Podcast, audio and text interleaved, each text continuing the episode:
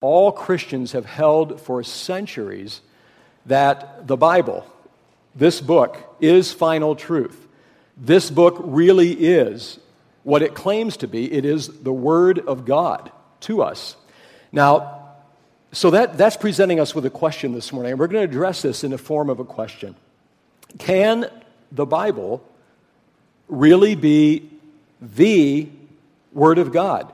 Or is the Bible just something else, another religious document, another religious attempt at nothing more than truthiness? Maybe we can find some gems in here. Maybe we can find some inspiration in this book. But can it really be said that this book has its origin in the God of the universe. That's a pretty amazing thing to believe, isn't it? Well, I want to start this series by taking a look at the two operative words in that short phrase, Word of God. So, first, let's look at the word word. Human beings have a love affair with words. We speak them, we put them in literature, we think in words, we write poetry, we write novels. Uh, the Voice on television. How many have been watching The Voice? It's all about honoring people who can sing words. And incidentally, I think Danielle Bradbery is the one who's going to win the contest. She's that country western singer, 16 years old. She's got my vote anyway. But uh, you can see whether I'm a prophet later in the week, okay? We put them in dictionaries, we text them, we email them, we tweet them, we buy Kindles so we can read them and Nooks. I even heard that the average woman speaks 20,000 words a day. The average man speaks 7,000 words a day. Now, I'm not going to even get into that one. I did read another study, though, that said now men and women both speak about 16,000 a day. So you can pursue that study on your own. Uh, we even build houses, big houses, expensive houses in every community in which to store our words and preserve them. We, we put them in libraries, millions, millions upon millions of words. So to be human is to be addicted to communication. And the fact is that humans are, uni- are humans of all species alone are uniquely equipped for language.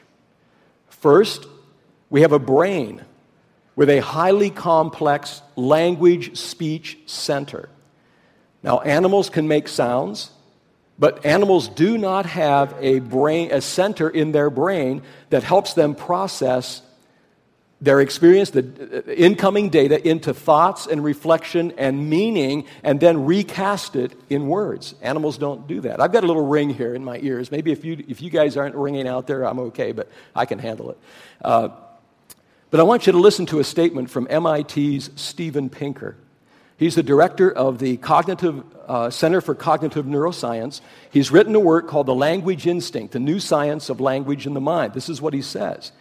As you are reading these words, you are taking part in one of the wonders of the natural world. For you and I belong to a species with a remarkable ability. That ability is language. Simply by making noises with our mouths, we can reliably cause precise new combinations of ideas to arise in other people's minds. The ability comes so naturally that we are apt to forget what a miracle it is. And then Pinker goes on to speak uh, contrasting human beings with animals. He says this human language is based on a very different design. Even the seat of human language in the brain is special. And then P- Pinker goes on with that same contrast. He says this animals do not have a special region in the brain devoted to language, they possess a much smaller brain, and they lack the anatomy to speak words if they could. Now, the only exception to that is some form of parrots, okay? Uh, the parrots, like are on Jack Sparrow's shoulder there, okay? They can mimic words, they can be conditioned. But when a parrot is saying, Polly wants a cracker or whatever, they have no clue what they're talking about. In other words, they're not processing meaning, they're not gifted with language. They just have a, a throat apparatus that can mimic words. Uh, now, speaking of that apparatus we have, let's take a look how complex this is.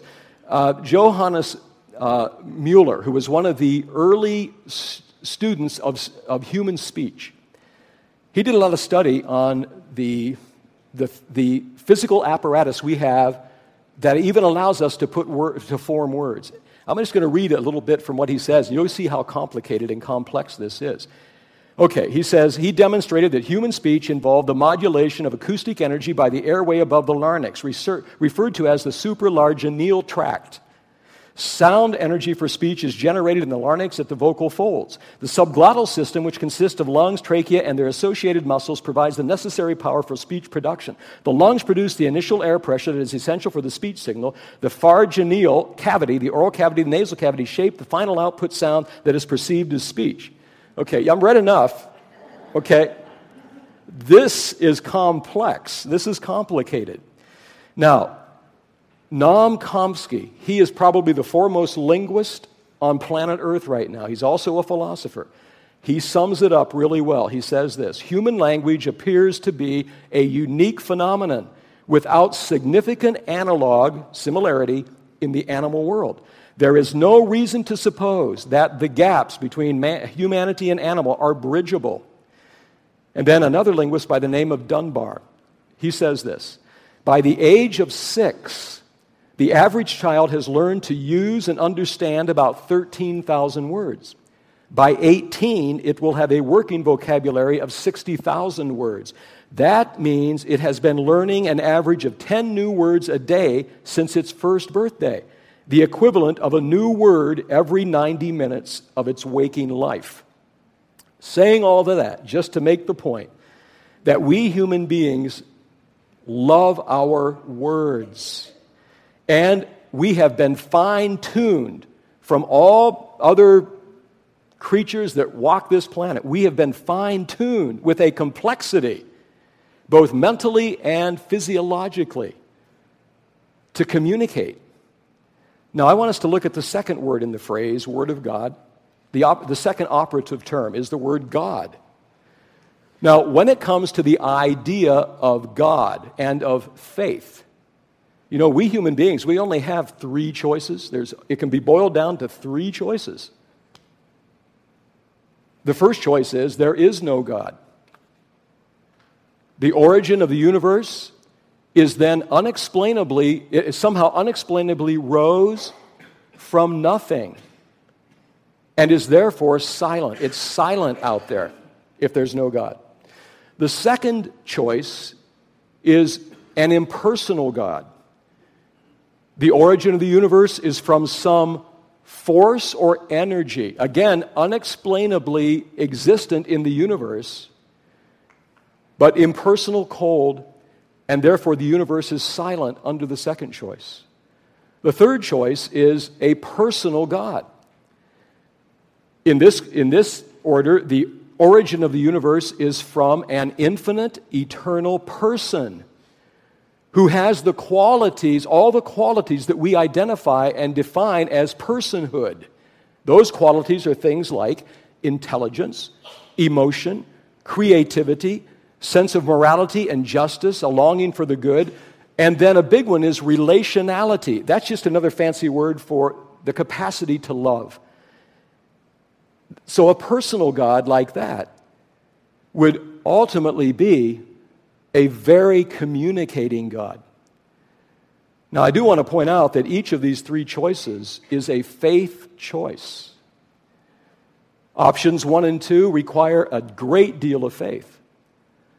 Um, to believe that everything that exists in all of its complexity just somehow out of nothing or out of some energy that has no prior explanation for its existence, it all just came. It all just happened from nothing. It's a great deal of faith in that. Obviously, faith in a personal God is also called for. Now, options one and two leave us alone in the universe just talking to ourselves and using words that ultimately have no point. They're meaningless. And even those three most important words in any human language I love you, no matter what the passion is that a person says it, I don't care in what language, I love you ultimately, under options one and two, those words are pointless. they're empty. They're truthiness. And truthiness, I think, can only lead to despair. There's something in us that wants meaning and purpose.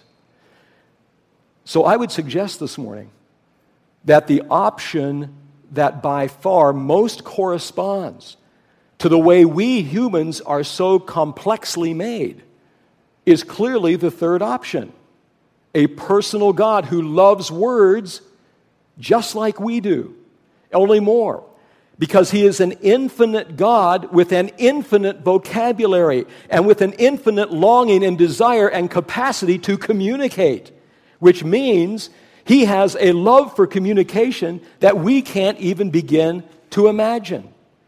And I'd also like to suggest that a God like that, who loves to communicate, would be totally expected to communicate with those human beings that he so carefully created with the same capacity and the same passion.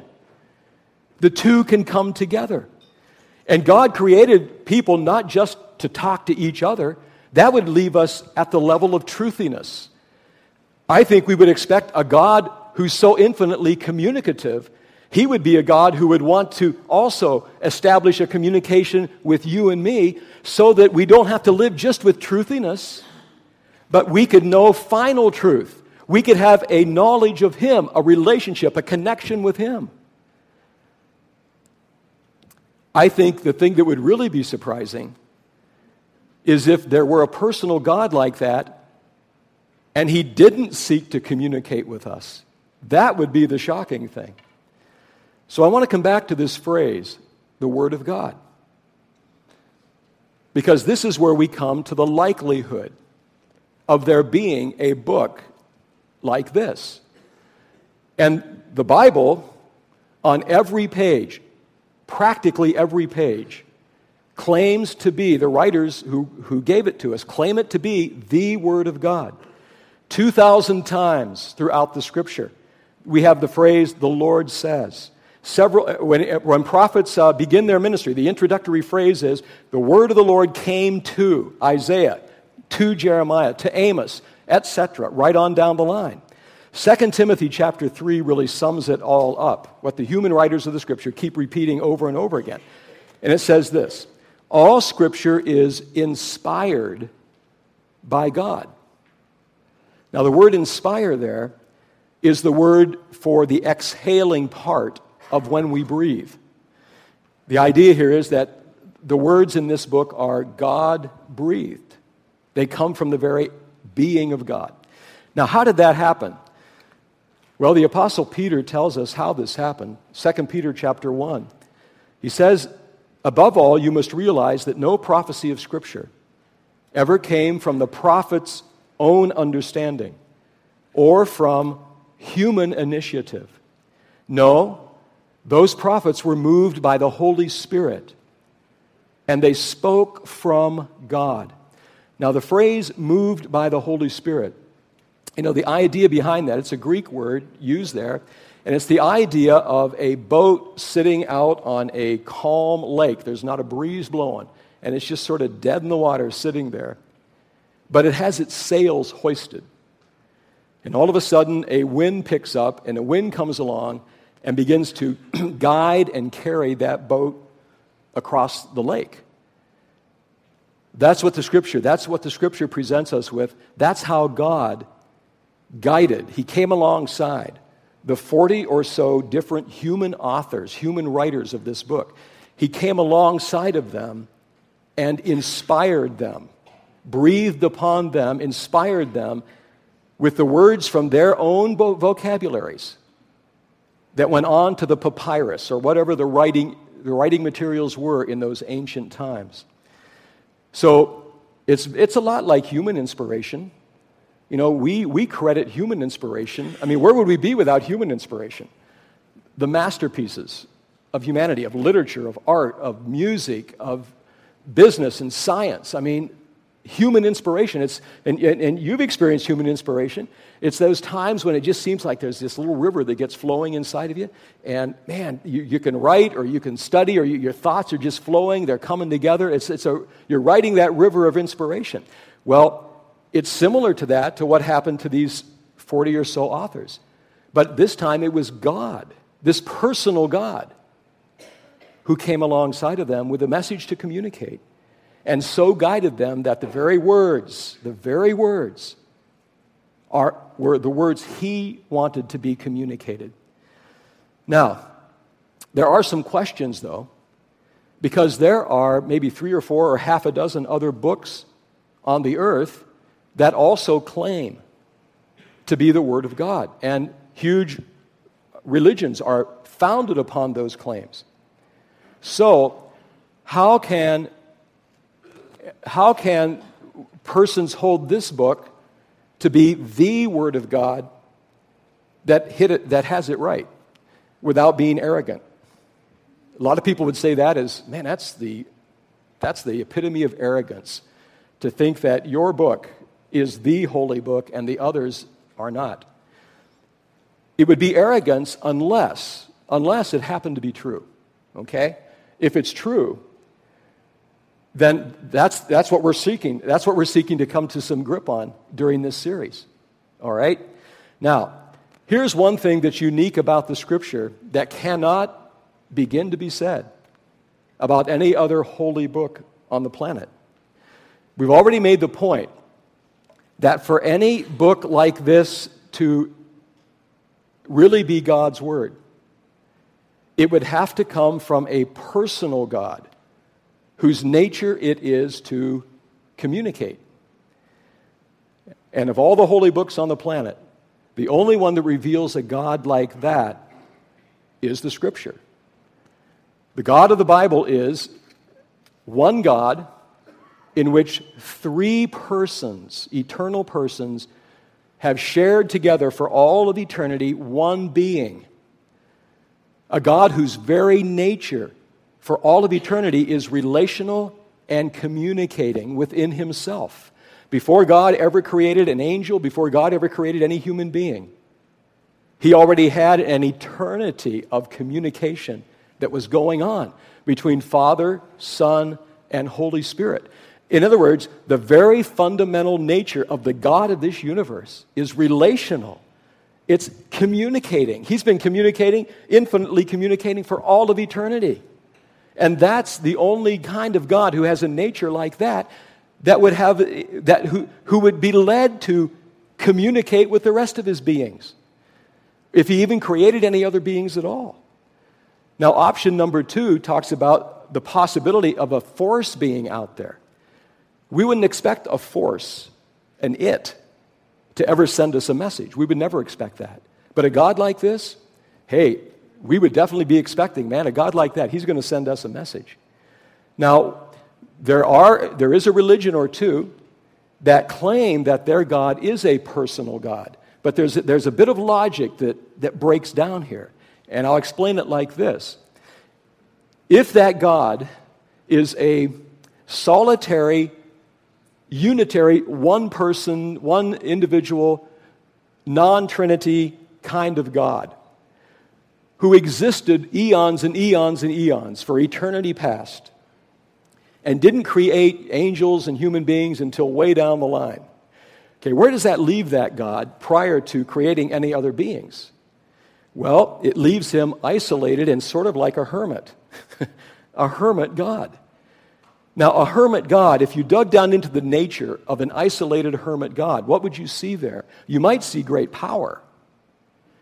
But it would seem obvious that relationality is not part of the nature, the fundamental nature of that God, because he was able to exist eon or she eons and eons without any connection whatsoever.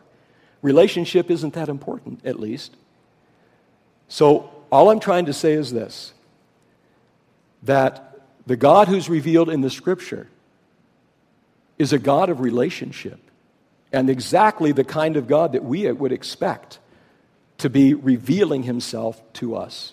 Whereas the other gods posited in other religions, and I'm not trying to speak disrespectfully, I'm not trying to do that. I'm simply trying to say when it comes to the question of whether there is such a thing as final truth as opposed to truthiness, I think we really got to do some hard work on that. We don't just need to shelf that question and say, well, I don't know what's true. Maybe nothing is. Maybe everything is. Who knows? I don't know. No, I don't think that's the right attitude when it comes to the thing that anchors our meaning. We have no anchor for meaning and purpose in this world unless there is some sort of a connection to a final truth. This is an important issue. It's an important issue. Now, another question is this Why would God give us a written word rather than speaking directly to us in spoken words? Why would He do that? Well, originally, God did speak in spoken words. In Eden, He spoke directly to our first parents, Adam and Eve. But then they broke with God. In other words, Adam and Eve, they divorced God. And as in any divorce, or most every divorce, communication breaks down.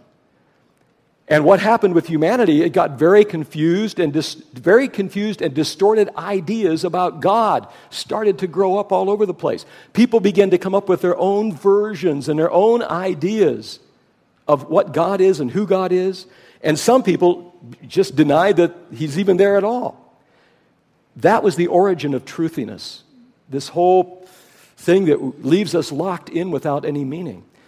Now, why did God, so why did God write his message down? Well, it's like that old game we used to play called, I think it's called Gossip. I think, I, I, think it might be called telegraph or telephone too.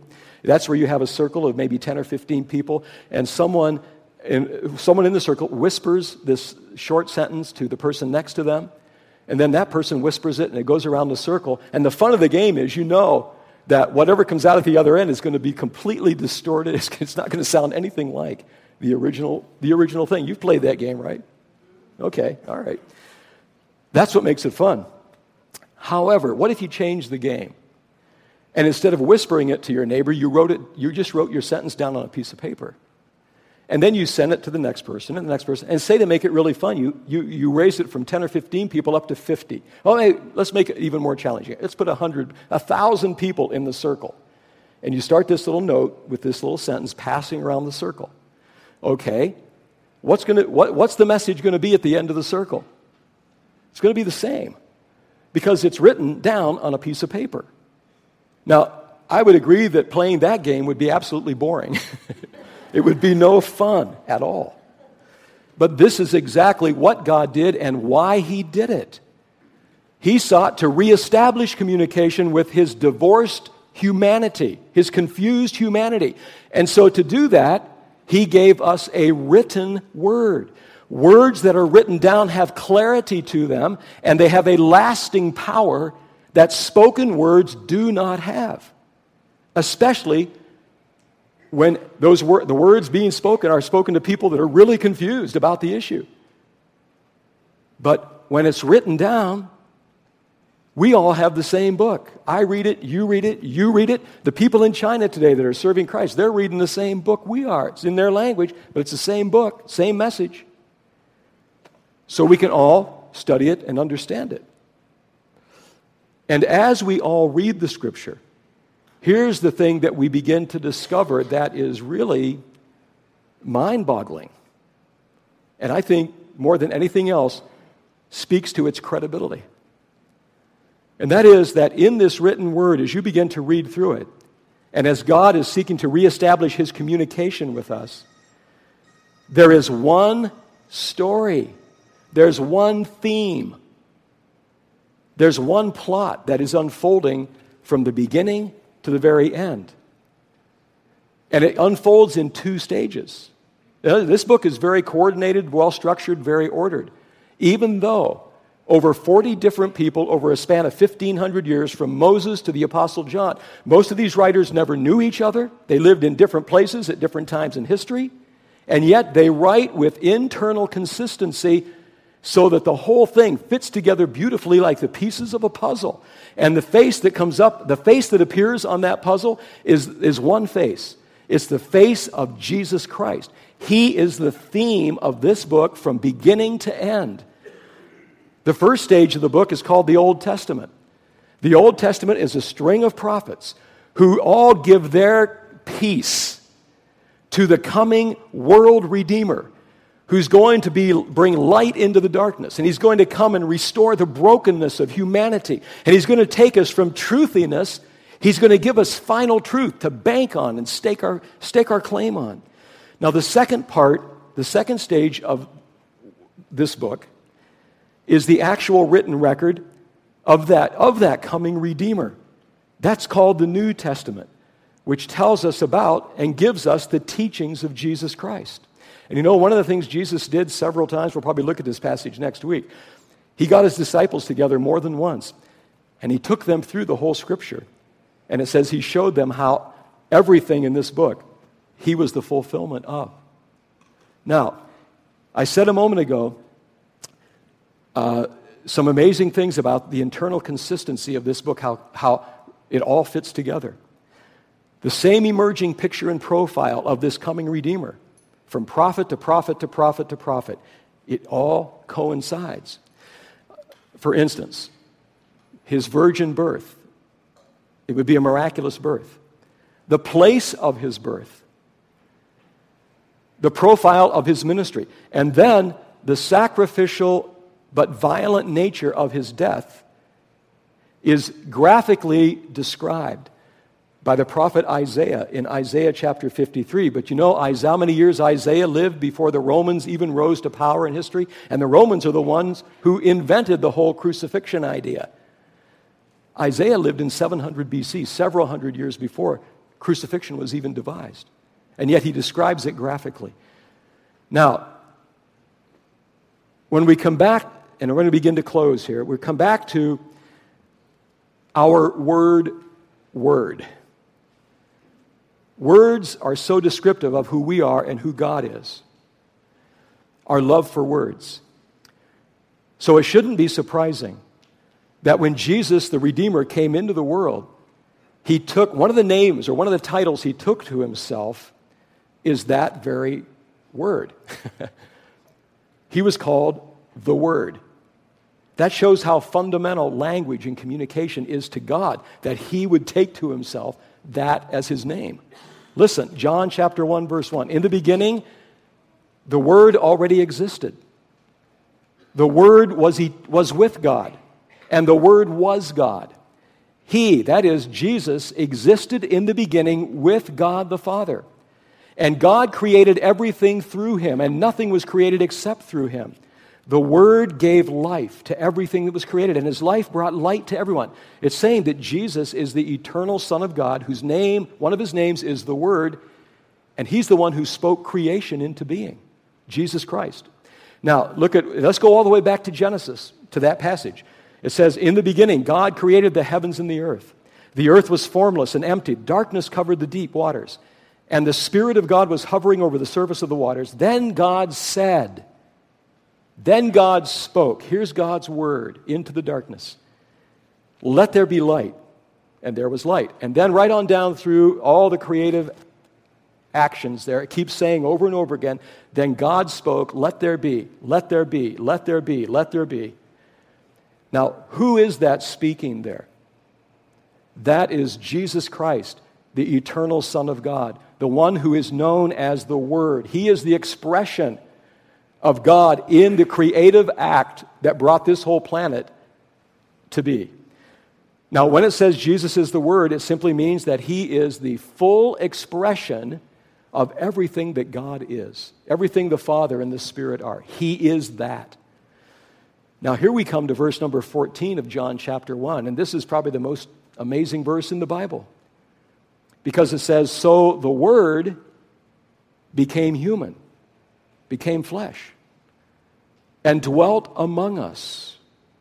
We have seen his glory, the glory of the one and only who came from the Father, full of, listen to this, full of grace, that's a word for relationship, and truth, that's a word for final truth.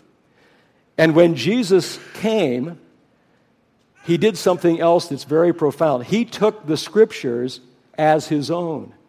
In other words, he began to refer to the scriptures and his own teaching on an equal par. He began to call the scripture my word as though he were the author of it, which indeed he is. Listen to what Jesus said in Matthew chapter 24, 35. He said, Heaven and earth will pass away, but my word will never pass away. And then in his Sermon on the Mount, his very first sermon, I want to, I want to read this parable. It says this Therefore, everyone who hears these words of mine and puts them into practice is like a wise person who built his or her house on a rock. The rain came down, the streams rose, the winds blew, beat against the house. It did not fall because it had its foundation on the rock. On what? On my words. But then he says, Everyone who hears these words of mine and does not put them into practice is like a foolish person who built his or her house on the sand. The rain came down, the streams rose, the winds blew, the beat against the house, and it fell with a great crash. There's the contrast between truth, final truth, and nothing more than truthiness to build our lives upon. And Jesus Christ came claiming to offer us a rock, solid rock, upon which to build our lives and the lives of our loved ones, and to have hope and redemption, and to live our lives with purpose and zeal instead of having to fight a nagging despair that it's all pointless anyway. Now, when Jesus speaks to us, or when anyone speaks to us for that matter, what's, what is the next thing required? Well, it calls for a response. God has spoken to us in His written word and then fulfilling it in His Son, Jesus Christ, the living word. So, what is your response to, to this truth this morning? In other words, which of these three choices, when it comes to faith, which is, which is the choice you're living by this morning? Is it choice number one? There is no God. So it's, it's simply silent out there, and it always will be.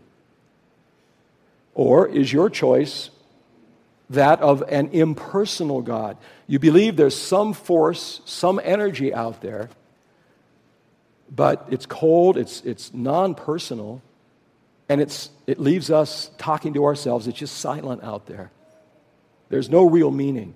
Or are you choosing to place your faith in this personal God who Jesus Christ came into our world to express so that we could see him up close? If I believe the Apostle Paul puts into beautiful words the most appropriate response. I really do. And I believe if you're here this morning and you're just sort of searching out all these options, I want to thank you for being here. And I also want to, res- I want to say I highly respect you for even seeking out these questions. I really do. If you're here seeking this stuff, you know, I went through, uh, when I was uh, in my third year of college, through halfway through my fourth year, and I was in a Christian college studying to be a pastor who was going to spend his life teaching this book. but at the beginning of my junior year, I had a crisis of doubt. It almost hit suddenly. One day, I, I started asking myself, how can I know? I've always, been, I've always been told this is God's word. It hit me one day, well, wait a minute. how do I know that's really true? Uh, and for a year and a half, that threw me, put me under a cloud of doubt and darkness. And I struggled. I wanted it to be true. And I used to sit in my room and I'd say, God, if you're real and this book is real, then within the next five minutes, send someone to my door with a special message for me saying something like, Jim, God sent me to tell you that this is really true. Okay. Now, the Lord, I'm not saying the Lord wouldn't do that for some people, but He did not do that for me. And you know what I had to do? I had to spend a year and a half seeking and searching with an open heart and an open mind and digging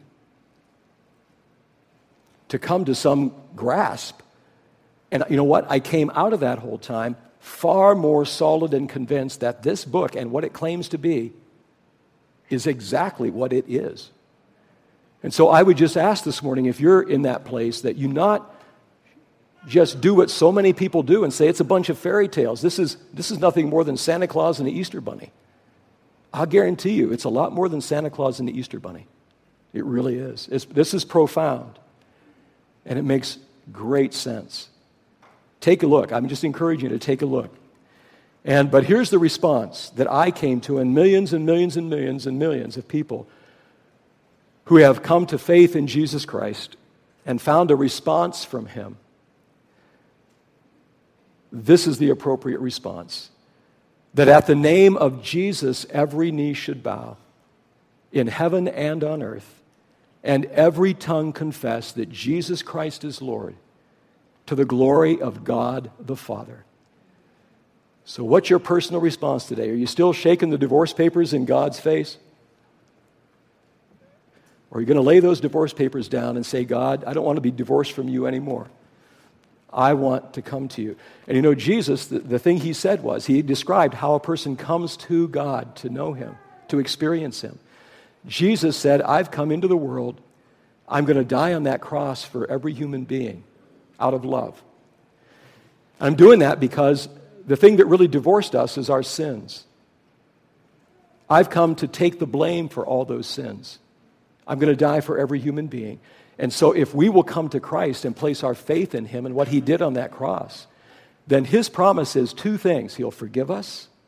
And the second thing, and this is really, this is really something, the second thing is He will personally reveal Himself, His presence to your life, so that you not only have an external, an external written record about Christ, but you can also have a personal encounter with that same Jesus Christ. If you come to him in faith, if you come, if you take the faith of option one and two, it's dead silent out there. But if you come to option number three, you're going to meet Jesus on the other side of your expression of faith. So I want to encourage you to take that step if you've never taken it. If you are already a follower of Christ, here's, I would say, two things. Number, two things here. One, uh, love him with all your heart, soul, and strength. And secondly, be very careful about ever beginning to treat this book like its truthiness. I'll take part of it and leave a little bit of it aside. It's, take it as God's word and live by it and submit our lives to it.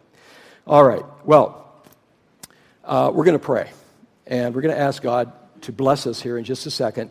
As we do that, I want to say this the front of this auditorium is going to be uh, a place where you have the opportunity to come and spend more time with God.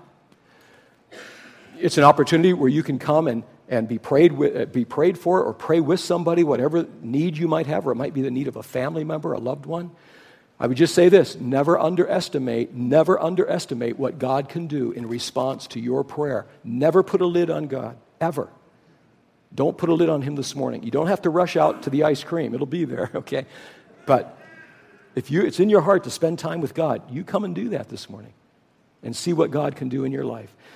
Next week, we're going to talk about in more detail how this book actually came to us and came together, formed over the centuries, and, uh, and did it with retaining its accuracy down to this day.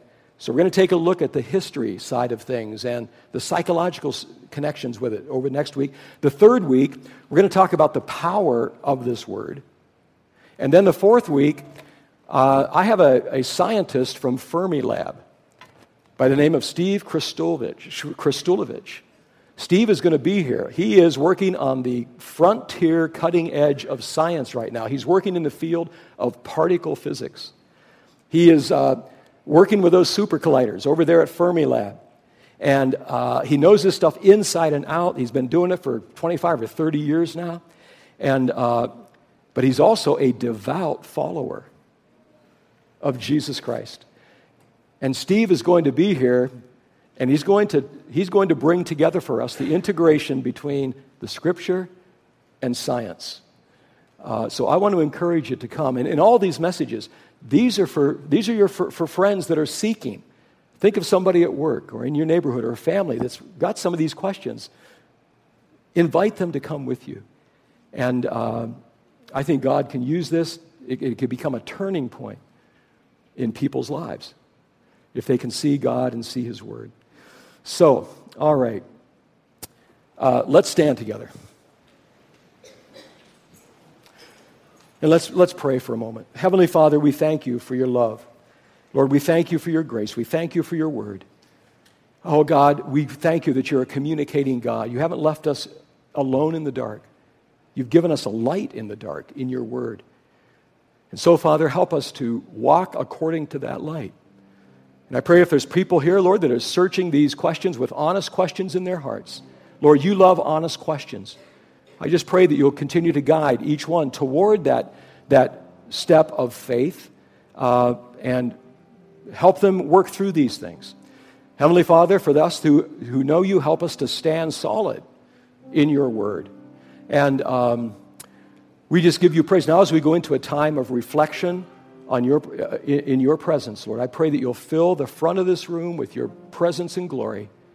I pray that you'll fill that lobby with friendship and, and meeting one another and enjoying each other's company. And we give you praise for this in Jesus' name. Amen. I'm going to ask. Uh,